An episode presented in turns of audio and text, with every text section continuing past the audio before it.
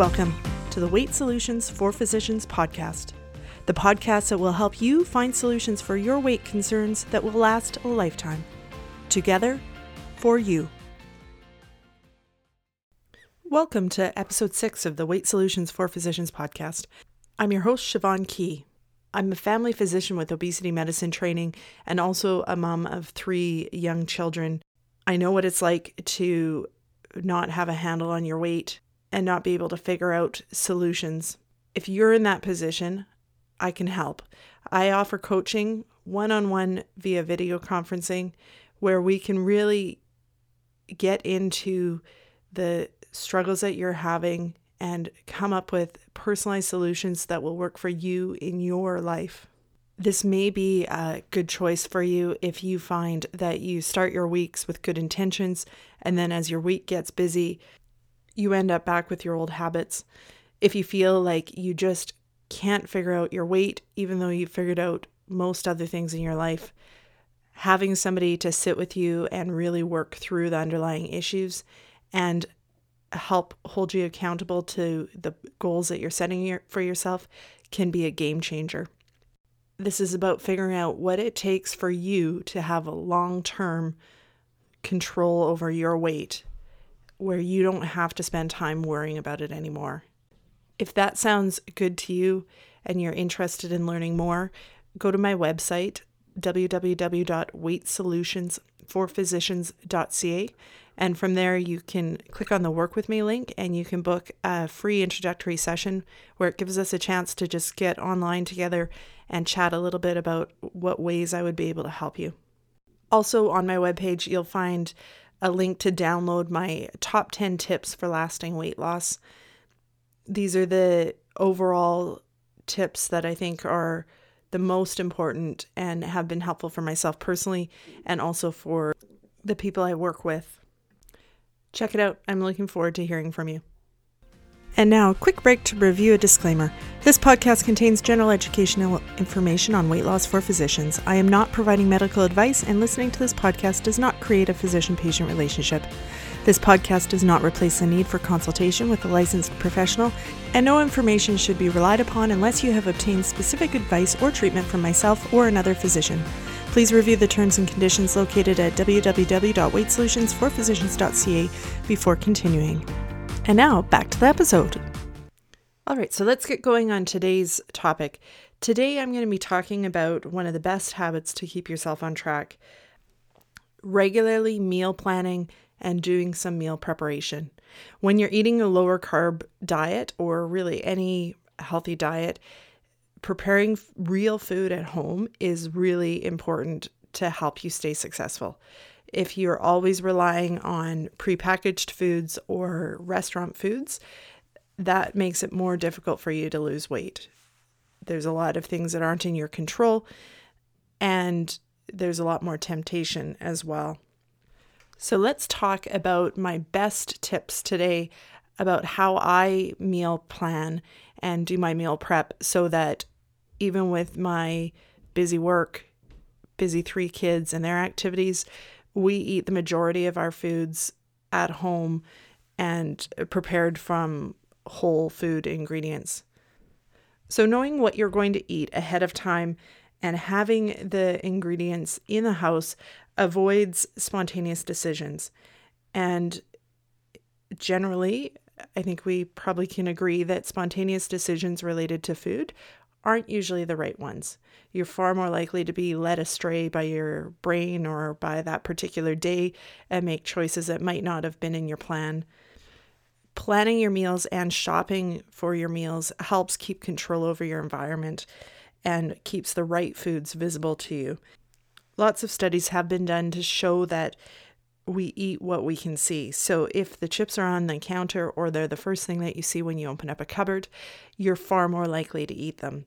The reverse is also true. So if the healthy food is on the shelf that's in your sight line and it's partly prepared so it's easy, uh, you're far more likely to make your healthy choices. When you're focusing on a long term weight loss, you always want to make the healthy choice the easiest choice particularly when you're first starting out and you might be struggling with just behavior change and cravings. Doing meal planning for the week is a way of making sure that the healthier choices are going to be the easier choices.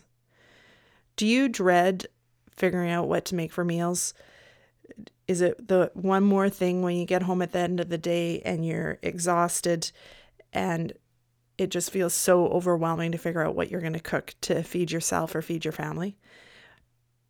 Taking just a small amount of time once a week can completely take that stress away it's really freeing to not have to think about what's for dinner. You just come home and you just finish executing the plan that you set in place earlier in the week. If you leave yourself to decide in the moment, you risk making decisions with decision fatigue. So, decision fatigue is something that's been proven where the more decisions your brain has to make in a day, the more tired it gets and the less likely you're going to be making the right decisions. So, in the food example, if every time you eat, your brain has to decide between the choice that's on your plan and all the other choices that could be presented to you or could be out there, it starts to get tired. And if you've ever had that experience where you start the day and everything's going great and you feel like you're really strong and really focused on what you're trying to do, and you end the day and just make choices that you wish you hadn't made, that's probably an element of decision fatigue. Another example of decision fatigue is if you're having to choose between many different options, you're more likely to be fatigued in the choice and not necessarily make the right choice. So if you're having to look in the fridge and have no idea what you're going to cook, it's going to be harder to make the choice versus if you're choosing between two different healthy leftovers that you have in the fridge for yourself. There's multiple ways that you can approach meal planning, and there's no one right way. I think you have to think about this and figure out what's going to work for your life and your family. But I do think some element of meal planning is really important to successful long term weight loss. You can plan once a week. You can plan each night for the next day's food. You could plan just a few days at a time, whatever works best for you. I choose to plan weekly. Every Saturday morning, one of the first things I do when I get up is I sit down and I do our meal plan. And I've done this consistently for about three years now the reason why I started doing it and made a really conscious effort to do it consistently every week is that I realized I would keep struggling with my weight if we didn't have more focused planning for our food. With both of us having full time jobs and at that time really small children, we were ending up eating out a lot or uh, ordering takeout in because we would just get home and be exhausted and not want to think about what we were going to eat. Um, and so s- starting to plan every week made there be no question about what we are going to eat. And if some preparation had to be done ahead of time, we knew that and we could plan for that. It also meant that we weren't wasting so much food because when we would grocery shop and then end up ordering in or going out to eat, there was a lot of food that we wouldn't go through in our fridge and it would end up wasted, which wastes money and also just wastes food that could have been used by somebody else. I have to say, initially, my brain resisted the idea of pre planning and meal planning weekly. And I think that was because my brain thought that it wanted spontaneity in my food. And what I realized is that any thoughts in my brain about food that involve spontaneity or labeling other food as boring are tricky thoughts. That's my brain's way of leading me along the path that leads me to overeat or eat foods that aren't on my plan. The reality is, having a meal plan done means I can schedule foods that I'm excited to cook and that look interesting and delicious for me. And I can be excited about the food, but know that it's all within what I'm trying to plan for myself. All right, let's talk practical tips about how do I actually go about doing this. And so there's lots of different ways to meal plan. You can do it just simply with paper and pen. Uh, there are lots of different apps and sites that will help you meal plan. I use one called realplans.com. and and I've used it for 3 years now consistently each week. And what it does is it will pre-populate my meal plan based on a bunch of parameters that I've set. So I can set the diet type that I'm following. I can choose foods that we don't like and we don't want included in our meal plan. Um, and I choose whether a certain day needs to be a slow cooker meal or a fast meal, or if it can be a little bit longer cooking uh, and preparation meal. And then it will just pre populate with their recipes for recipes that fit that criteria. Then, what it will do is it will generate a shopping list for the week and a plan of attack. And you can print off a package with the shopping list, the plan of attack, and all the recipes. And I print that off and I stick it to my fridge. Now, I am a little bit type A with our meal plans, and in the past, I have made this far more difficult and complicated than it needed to be. Uh, it became quite a project, but I end up often modifying what it pre populates, and that's just because I like choosing with a little more control what I'm going to eat over the week. But you could absolutely just use what it pre populates if that's the easiest thing for you. And so I when I sit down to do my meal plan, I have a look at my calendar for the week and look at what the realistic amount of time for cooking is going to be each day. So if there's a day where I'm working through the afternoon and there's kids activities after dinner, that day needs to be a slow cooker meal or something where it's pre-prepared and the dinner's ready to go when we walk in the house. If there's a day where I have a bit more time, then I can schedule a meal that does take a little bit more prep, or maybe plan on preparing more than one meal in that time. I think one thing is if you're meal planning like this, where you're meal planning for the week, I don't think you have to actually schedule as much as what you think you should. I used to schedule a lot of the night's meals, uh, but then we ended up with so many leftovers that food was going to waste so now depending on our week i generally just schedule three or four dinners sometimes i'll schedule a lunch that i plan on using multiple times during the week uh, but it doesn't have to be a lot of different options that you make and i think it's worthwhile noting that I have young kids in my family and they're still light eaters. That may change depending on as they get older and start eating more. We may need to schedule more meals because we won't have as much leftovers.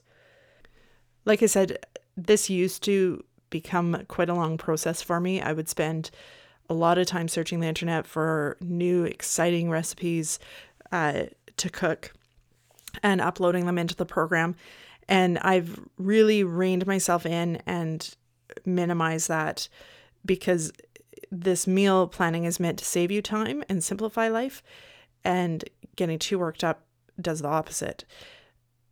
I think also spending too much time online looking at recipes, going through Pinterest and everything like that wasn't actually good for my overall weight loss strategy because it made me think so much about food that I ended up hungry or eating or making stuff that I didn't actually need to have. Once the meal plan is done, it gets printed, stuck to the front of our fridge, and then whoever comes home first knows exactly what they need to start cooking with the particular program I use, the Real Plans program, the, the app has the grocery list on it, and both my husband and I can access it.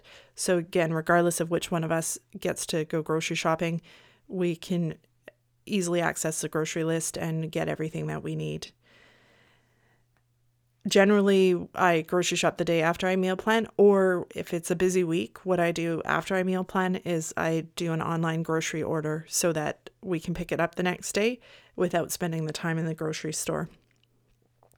Okay, so meal planning is one thing, but then the other thing is how do you actually have time to cook and prepare meals from scratch when you're living a busy life and you're running around with kids or working a busy physician's work hours. And I think a key to this is doing some meal prep. So there are lots of different tips to minimize the amount of time you spend in the kitchen. One of the biggest ones is doing some form of batch cooking. So, batch cooking is when you cook a large amount of food all at one time. And some people will do batch cooking for the entire week on one of the weekend days.